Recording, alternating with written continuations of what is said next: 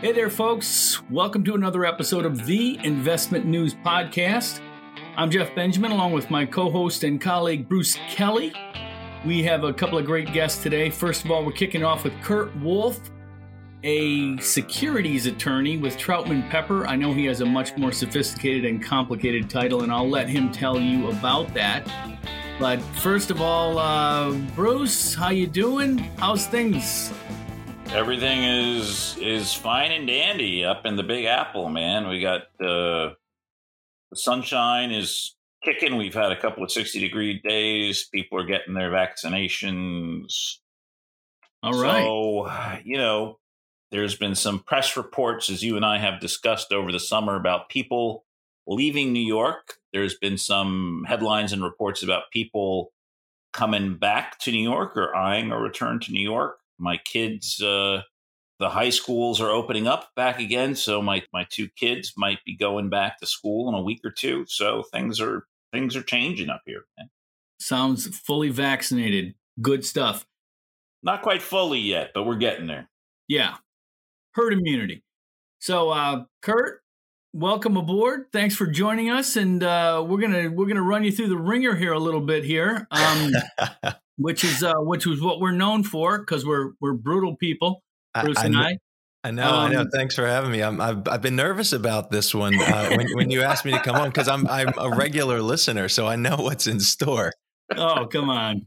We're, we're we're pussycats. Anyway, this is we got you here because we know you know this stuff cold, and uh, it's uh, something that our colleague Mark Schoeff wrote about recently. Yeah. The the final marketing rule by the SEC on uh, what financial advisors, I guess, can do or SEC registered financial advisors can do in terms of marketing themselves. I understand this rule was it's been in place since 1961 and was last updated in any way in 1979. Oh my which lord! I think was probably before Bruce was born.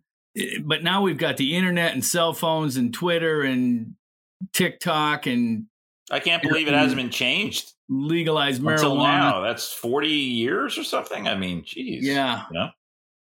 So yeah, it, it's amazing. What's going on?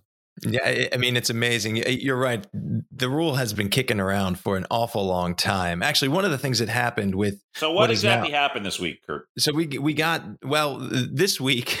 it's a little bit wonky, but so this week, uh, this rule that was approved by the SEC back in December was officially published in the Federal Register. And that doesn't mean much other than it's almost go time. Once something is published in the Federal Register, you've got 60 days until it becomes effective. And then, for purposes of this rule, um, the effective date will start an 18 month clock during which firms need to become compliant with the final rule. Uh, this so is pretty it, wonky. You're getting into the. I know. I'm. Uh, yeah. I'm, I'm sorry. Okay. I mean, what what you need to know, uh, yeah. all right, if you're an advisor listening to this or a compliance person listening to this, the rule becomes effective in May, and you will be expected to comply with it in November of 2022. Not this year, but next year. Well, what what is compliance? What does that mean? Yeah, uh, and how's it different? How's it how's it changing too? Yeah, right. To the best. That, I mean, this is like a 400 page yeah rule. It, I mean, I'm sure you and the and the attorneys at your firm haven't had time to digest this whole thing yet, or maybe you have. I don't know. Maybe you're super well. Kurt, you yeah. haven't read this yet? Come on, man. I mean, I, I haven't read every word. I have no doubt that there are there are there are people that have, but yeah, it weighs in at 430 pages. I mean, here's the good news. In the press release, they said that this new rule was going to efficiently regulate investment advisors' marketing communication. So it should be easy, right? I mean, that's what I'm assuming. No, I, I think this one is going to be a heavy lift for firms and for advisors getting used to it. And that's what, you know, Mark Schoeff actually reported. I think he's he's dead on. He said just because you've got, you know, 20 months until the compliance date, that doesn't mean you can relax. There's an awful lot to do. And I think, you know, we've learned over the last couple of years that sometimes firms are a little bit late to the party when it comes to complying with new rules. You know, we watched firms struggle a little bit with regulation best interest there was a, a big fight about whether or not that one was ever going to become a rule. Some firms were kind of cooling their heels and saying, well, let's see if this thing actually happens. Others, for for reasons related to the pandemic or otherwise, were just a little bit late to sort of get their ducks in a row. I think with that example, firms should take this seriously. They need to really dig into the rule now. They should think about how they market their services to current and prospective clients. They should look at how uh, how their the way they market services lines up against the rule. And you know, is the way that they're doing it is the the compliance infrastructure that they have in place sufficient to satisfy the rule. And if they identify gaps, they need to figure out how they're going to fix them and come up with a timeline to get themselves in into compliance. So, what can an advisor print in? You know, my dad lives in Naples, Florida, and they still have a newspaper. They still have a local newspaper down there, right? It's a it's a retirement community, and so you know, whenever I go to visit, I'm always astonished by that. I haven't been down there in a year or year and a half or whenever I did because of the pandemic, of course. But I'm always surprised by the heft of the newspaper and ad. So, and there's a lot of money in Naples, right? And there's a lot of, you know, every other office space you drive down there, it's either a pizzeria or a Chinese takeout or, a, or an investment advisor's office or a brokerage office. Will I, if I were an investment advisor, will I be what kind of ad will I be able to place in the local newspaper down there or local television or local radio because older people still listen to a lot of AM radio. All news is very popular, right? With uh, uh, older folks.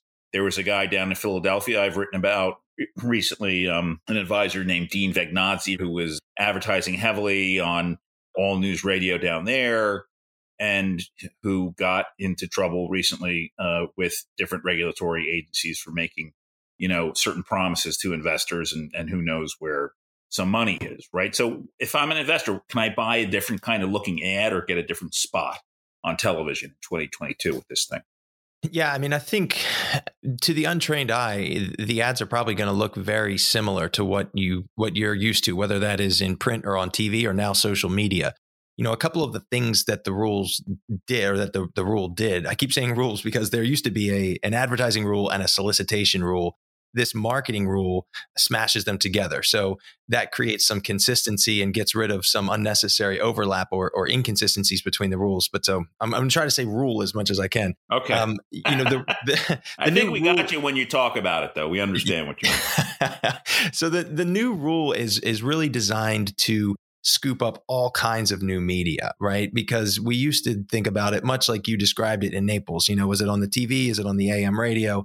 Is it in the newspaper? But now we know people are on Twitter. Josh Brown was on your show talking about how he's on TikTok and YouTube, right. right? So we can't have a rule that specifies all those different types of media. And so what they've done is adopt a principles based approach. And th- this is sort of signature Jay Clayton rulemaking. Uh, we're going to put in place principles that can be broadly applied and what they've done is said in your advertisements, you need to abide by the following principles, which are, which you can read as sort of prohibitions, right? You can't make untrue statements. You can't include information that would lead to an inference that is inaccurate or untrue. You can't discuss the potential benefits of an investment without disclosing the attendant risks you can't talk about performance results in a way that isn't fair and balanced, right? So these sort of broad, sweeping principles are what firms need to think about or what advisors need to think about when they're taking out an ad. Some things that might be new that you haven't seen before are the use of testimonials, endorsements, third party ratings, and past right. performance results. That stuff. I think that's interesting. Yeah, right? I, I think that's very interesting. I think it's very interesting. And I think that the industry broadly saw it as a good thing because I think people have wanted to do that for a long time, but there wasn't really a way to safely do it in the existing framework. Now you can, you know, subject to certain restrictions, right? You know, if, if you have a testimonial or an endorsement and you pay a person for that testimonial or endorsement, you need to disclose that you paid the person for that testimonial or endorsement. If you're going to rely on past performance results, you need to provide certain disclosures about, you know, how they're presented and how you came up with the figures and what does it include, right? So that somebody who reads the ad can fairly interpret it to say like, oh, well, you know, I, I like X celebrity, but I can see here that they got paid to do it. Or, you know, I can see that, that they've had 12% returns over the last year, five years, 10 years, whatever. But, you know, the, the print tells me what that, what that actually means or, or, or what are the, the restrictions. So I think it gives firms an awful lot of flexibility in, in terms of thinking about how they want to market their services but they are going to have to you know go through and do this sort of wonky weedy work of figuring out from a compliance standpoint are we doing enough to make sure that our guys are are uh, following the rules? Do we have in place the right kind of structure to review some of the ads? Are we training people so that they understand? You know, maybe I, I need to think about this differently if I'm talking to a big institutional investor versus a retail investor, if it's a one-on-one conversation or a conversation at a conference. These are the things that they're going to have to figure out as they. But so, the, but these are SEC advisors, not yes FINRA brokers. Correct. Yes. The, this and, is for SEC registered advisors. Brokers can't advertise for like Merrill Lynch or Morgan Stanley or LPL or Raymond James, right? Or anybody can't advertise my star broker in New York or my star, bro- star broker in Boston. He gets 10% a year or something.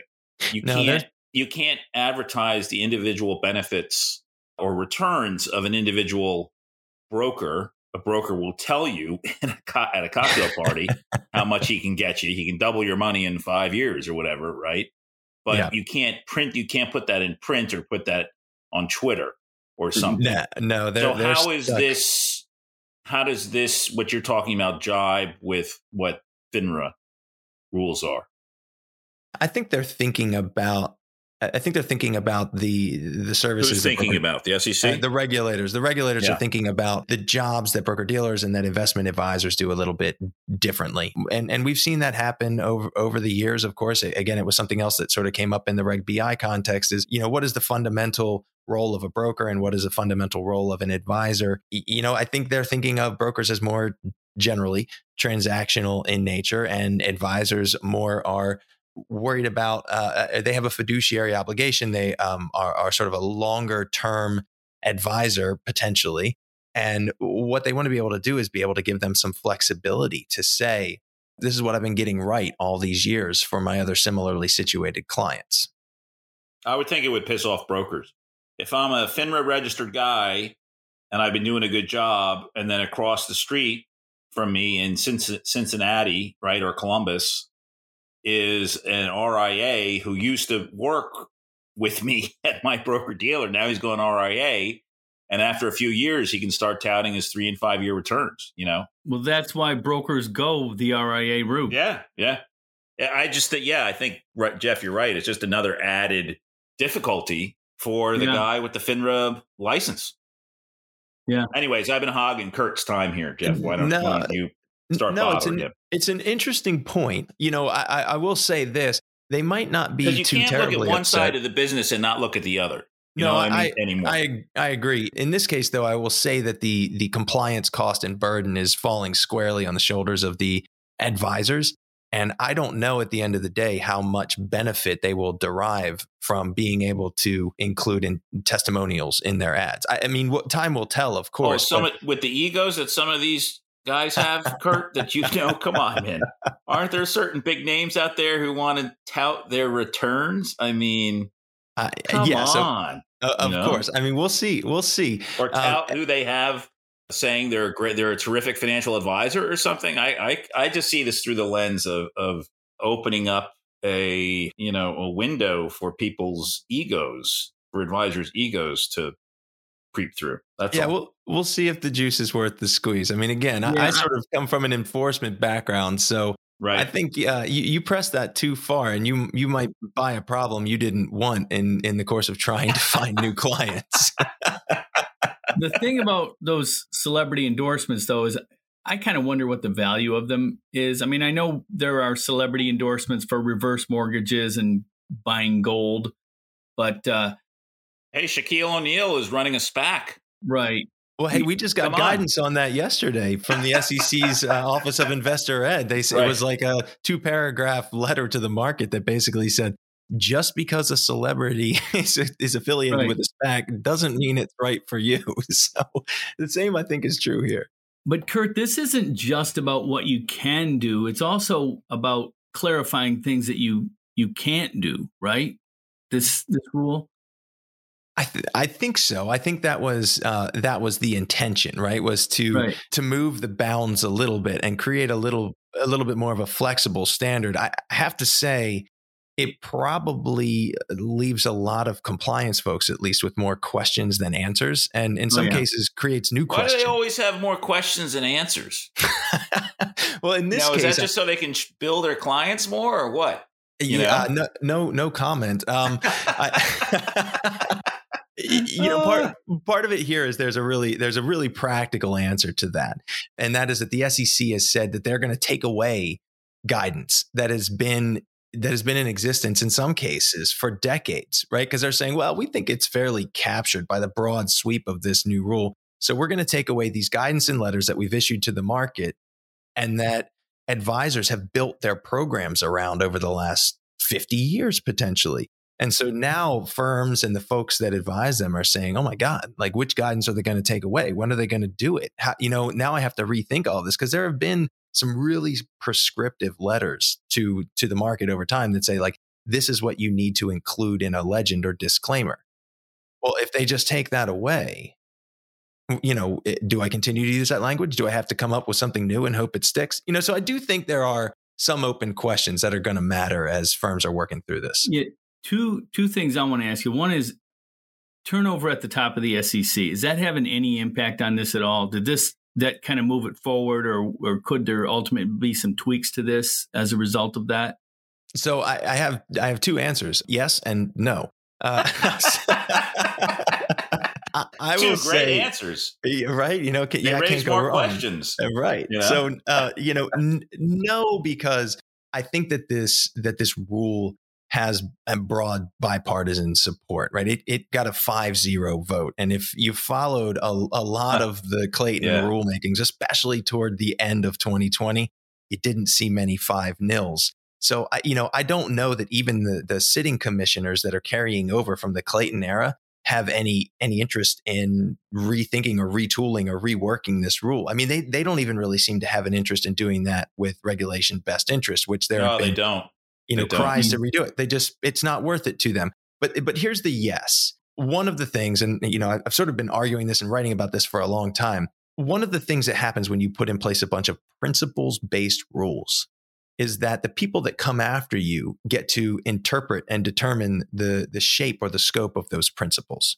And I think that's what we, what we might see here is that the rule that let's just say, you know, eh, Jay Clayton and his staff had in mind when they were thinking about the marketing rule may not be the shape that, well, let's just assume Gary Gensler is confirmed.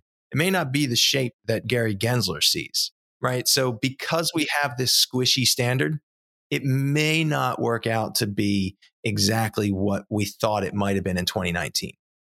Well, the other question, and even, that, even, though I said I had two questions, I only asked one at a time. But uh, my, my other question relates to the fact that RIAs have 20 months to do this, which means most of them will but take. you know how slowly these guys move to get Jeff. started. Yeah. And with all the consolidation in the RIA space right now, if I was an RIA with 500 million or more in assets, I wouldn't even worry about this because I would assume within 20 months I'm going to be acquired by somebody and let it be somebody else's problem, mm-hmm. you know. Mm-hmm. In the meantime, they're in this kind of window of, you know, amnesty where they can kind of do whatever they want, right? Yeah, I think that's I think that's right. I mean, that's a I, I would not advise any firm to do that. Let me be really, really clear. I think you should I think yeah. you should start thinking about it now. But you know, you're right. And that's not dissimilar to what we've seen with other rules where there was a lag period between when the rule became effective and when firms were expected to comply with it. Some, you know, come right out of the gate. Some have been thinking about it since the proposed rule came out in 2019. This thing is coming. We need to start thinking about it. How can we sort of benchmark what we think the new rule is going to look like against our existing structure? Some firms are doing that. They have been doing that. Some just aren't going to do it. They're going to they're going to wait and see. And uh, here's the thing. Yes, it's 20 months. It could be longer than that before anybody really gets their feet held to the fire because, you know, what typically happens is next year in the exam cycle, the the examiners from the SEC are going to go into the firms and and start saying, "Okay, well, you know, what are you what have you been doing? How are you getting ready?" and they're going to you know make some observations and put some some guidance or other information out to the market that wasn't in their in their priorities uh, list for the exam team this year. You know, they said generally we'll we'll look at your uh, your ads to see if they include misleading information. Next year in the exam priorities, you should expect to see something that says we are going to go in and affirmatively look to see how firms are complying or preparing to comply with the advertising rule. Okay. So these RIAs should be reading this 430 page document or paying somebody like you a mountain of money to read it for them, correct? oh man, there's not a right answer to that question. Uh, yes, they, they should be getting prepared to comply. But you represent RIAs and broker dealers. Yeah. Yes. Yes, I do. Those are your clients. Okay. All right. Anything else for for Kurt before we let him go, Bruce? Because I know we're paying him by the hour to be here, and uh, we don't have a lot of budget here. We have to dip into petty cash for this one. It's not by the word. I thought, isn't that what we negotiated? No. No, I no, just again, I'm wondering just from the brokerage side of the street if Kurt, if there's any indication out of FINRA or the like that they could relax rules or change rules for social media for registered reps or or broker dealers. It just seems such a antediluvian I mean, way of doing business. You know, right. FINRA is just not nimble. You know, FINRA is very no, and I think you know their advertising rules are in some respects more exacting because of the review process you have to go through to get things approved before forever, you can right? Like thirty or sixty right. days or something yeah, like that. Right? It, it, it, can take it can take a while. I, I don't think we're going to see changes to that in the near term. You know, never say never, but I, I think that they they believe they've found a system that works that is broadly achieving their goals of protecting people in the market, protecting investors, and making sure they have access to fair and accurate information. And you know, if it ain't broke, don't fix it. Right. And plus, they get to watch the RIAs and see how that goes. Yeah, but they're losing market share to the to the SEC and to the state regulators. You know, that's what I don't that's what I don't understand is that FINRA is just watching its every year thousands of advisors, you know, move over to the other side of the street. Yeah, I think there's a, a, an interesting philosophical question baked in there somewhere about, about you know how they see their mandate and how how wide they want the scope to be. But no, you're you're right. You're right. They they certainly are sort of diluting their impact as a regulator. Right. Okay, that's it for me, Jeff. Yeah, I'm all set. I uh, had a, I learned a lot, and I think RIA should be boning up on this stuff. I'm just glad that we got Mark Schoeff to write about this stuff, man, because this this the way that he covers how these regulations and rule changes just kind of trickle out, you know, of the SEC mm-hmm. yeah. and the states and everything. I couldn't do it. You know, he he does such a fantastic job. I'm really I'm really glad we got Sheffy to do that. He's a, he's a real pro. I always enjoy talking to him, and his coverage yeah. is is absolutely great. So if yeah. you don't read him, you should. All right. Thank you, Kurt. Thank you, guys. Really appreciate the opportunity. All righty. Hi, this is Steve Lamb, Director of Multimedia here at Investment News. I hope you all are enjoying the pod. I'm excited to let you all know that Investment News is opening nominations for our annual Excellence in Diversity, Equity, and Inclusion Awards today, March 15th. These editorial awards recognize firms and individuals in the financial advice industry who are raising awareness of the importance of having a diverse and equitable profession, and that are helping to build an industry culture that welcomes everyone. Please consider whether the individuals or firms that you work for or with deserve accolades for their DEI successes. Complete a free online nomination before May 14th by going to investmentnews.com slash awards. Thanks for your time. Let's get back to the pod. Okay, good stuff there from uh, Kurt Wolfe, an attorney with Troutman Pepper, which uh, actually sounds like an excellent brunch. But now we have uh, as our next wonderful guest, Chuck Failla, principal of Sovereign Financial uh, was going to talk to us about the breakaway movement from his perspective. Let me tell you, I met Chuck, I don't know, sometime last year, virtually, like everything else in this world. Uh, he was putting together a little conference called Go RIA, which was designed to, I guess, help RIA or help breakaway brokers find their way in the independent channel. That morphed into what has or what is now the RIA Summit, which is an investment news project that Chuck is very involved in. He's the co-chair. That's May 18th and 19th, by the way. And uh, if you stay tuned through this, you'll get a little gift of a 20% discount to register. But first of all, welcome, Chuck. Thanks for joining us. And uh, I want to first of all ask you. I mean, you're you're a financial advisor, principal of Sovereign Financial. but you're also very focused on the the breakaway movement. Why is that? Sure, and and it's great to be here, Jeff, and thanks for having me on the show. So I, I am a financial advisor, have been for a bit more than a quarter century now. I did the breakaway thing myself just over two years ago. And the reason why I'm I'm so dialed into this is because we're focusing on making our own firm, Sovereign Financial, really perfect, right? For for my own book of business. And as we were doing this for the first, you know, year of being an SEC RIA, we were developing all kinds of systems and processes and the RIT stack and, and all that good stuff that makes for a good deliverable set of deliverables to your clients. And we, we built something that we thought was really good. And it got to the point where we were like, all right, let's share this with other advisors, which is really kind of the tuck in model, if you will. And we basically opened up the doors to advisors that wanted to make that leap into the RIA space, but they wanted to stop just short of full on operations and compliance responsibilities. And so that's what's really got me plugged into the whole sort of go RIA space, if you will, or the breakaway space is that.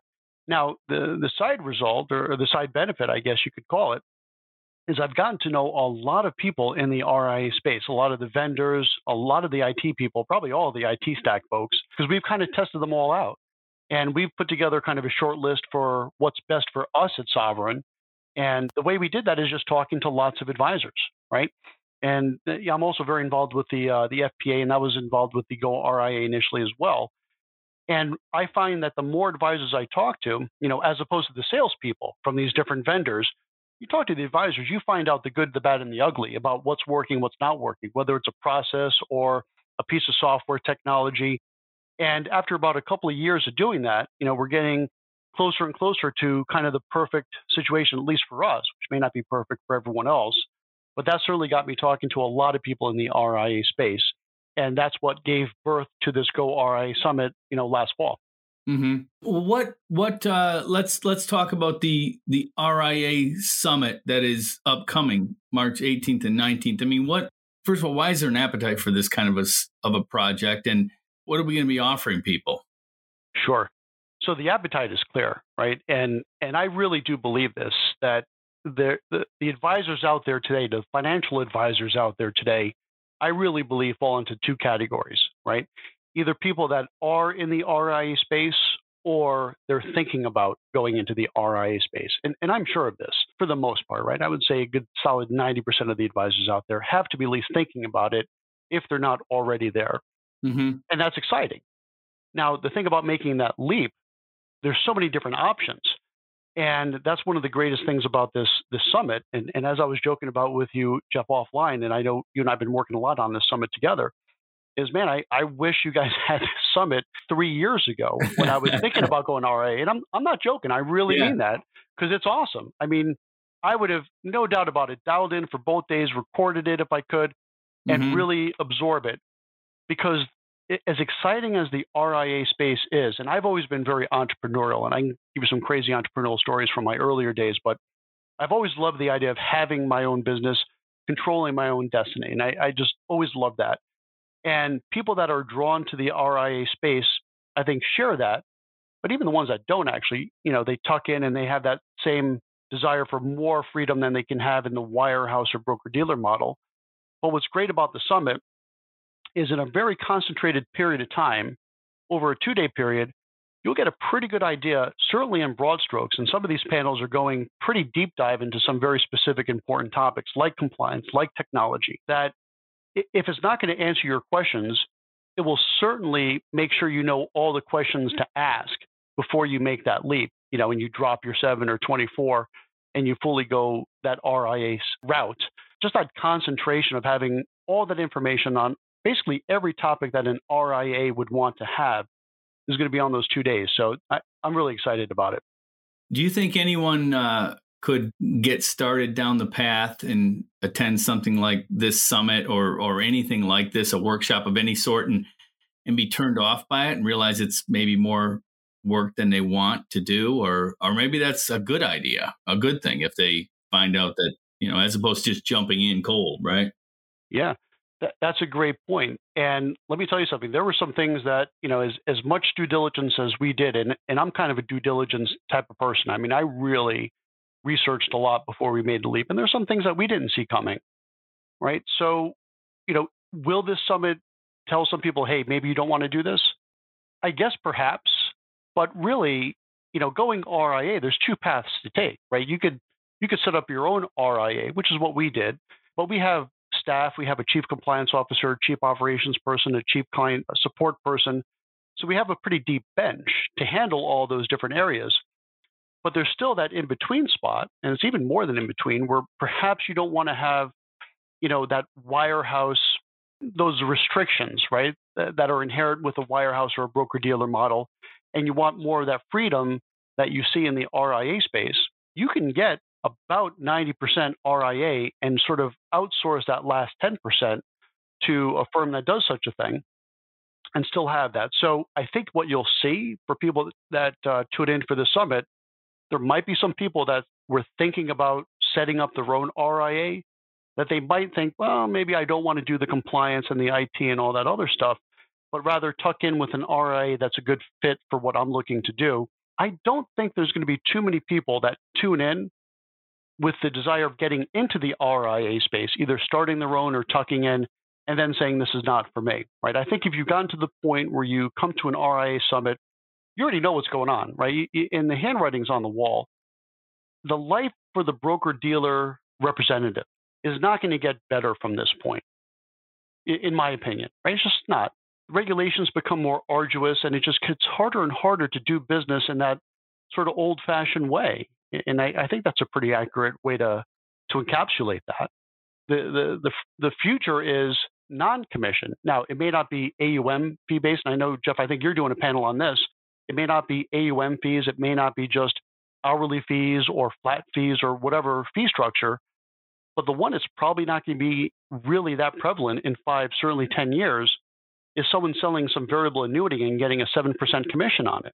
Right? That's just not going to happen. It makes no sense. So that, that's what, my two cents on that. What about the, and I want to know how you dealt with this, and this might be a concern to some breakaways signing up for these kind of events. A lot of times there's a there's a market just in kind of selling the attendee list and stuff like that. A lot of these breakaways are going to want to probably not use their uh, their you know sure. their Merrill Lynch uh, sure their Merrill Lynch email. Yeah, they want to be anonymous, right? Yeah, I mean, how do you how, could that deter some people from even attending these things? Well, if you don't allow for anonymity, I think it would deter. But I, I, know there's a system in place to allow for that anonymity, so that shouldn't be a problem at all. So yeah, I, I would definitely say for for sure, if I was Bob Smith, registered rep at Merrill Lynch, I don't think I would want to show up on the chat screen as Bob Smith from Merrill Lynch at a Go RIA summit or an RIA summit. I should Let's say. hope the Russians don't hack. Right, hacking exactly. and post everybody's information for goodness sakes. Yeah. Right. Yep.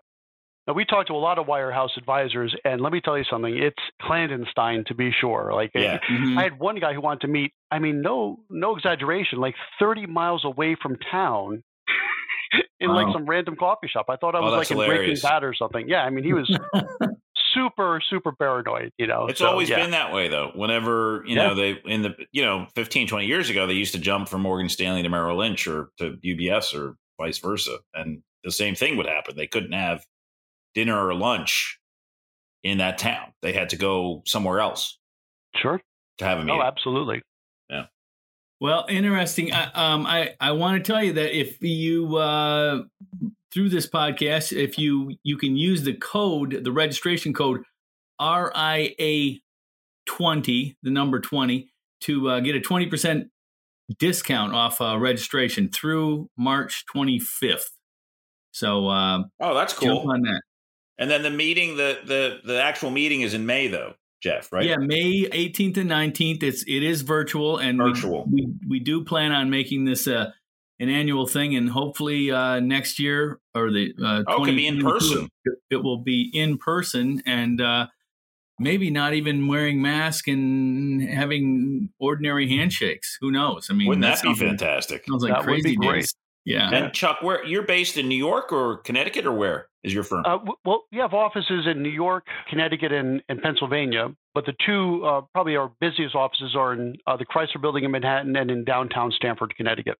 Okay, so you're right around the corner from our offices at 685 Third. Yeah, yeah. But I, I heard that this in-person summit is going to be in the Bahamas. Did I mishear that? I, was, I was hoping for Puerto Rico myself. You know, like... all good. I would take that too. Well, it's in May, and it's nice everywhere in May. So that's that's, that's right. You can't, you can't really good. go wrong. All right. Well, thank you very much, Chuck, for coming on and walking us through this, and we'll uh, we'll we'll be following along and see what happens and how many more uh, breakaways we send out the door with our uh, with our how to manual.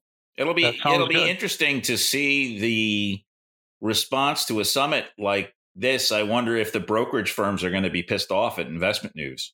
You know, for yeah for doing this kind of conference, right, Chuck? I mean, this is. uh I think I'm looking at your registration here. FINRA, you used to be with Raymond James, right?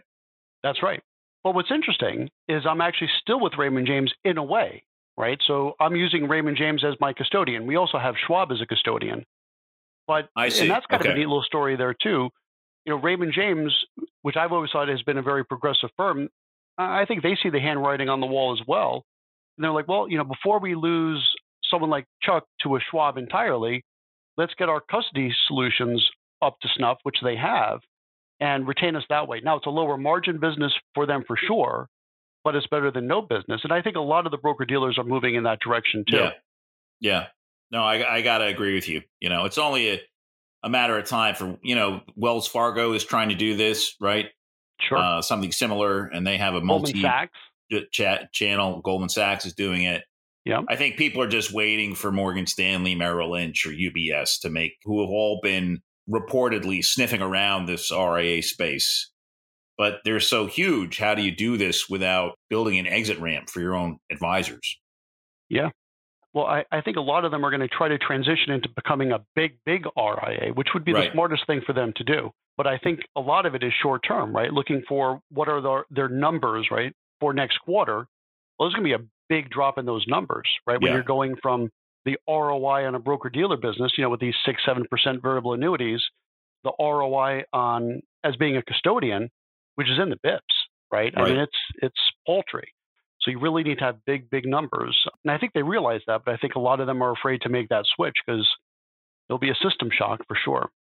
All right. Well, thanks, Chuck. That's great commentary. You bet. Yeah. Well, thank you guys. And Jeff, looking wor- forward to working more with you on on button up the summit, but it's looking really great so far. Yep, yep. Uh, we'll uh, we'll put the uh, we'll try and put the link in the show notes on the website, and uh, also a reminder of that uh, that discount code. Yeah, that's awesome.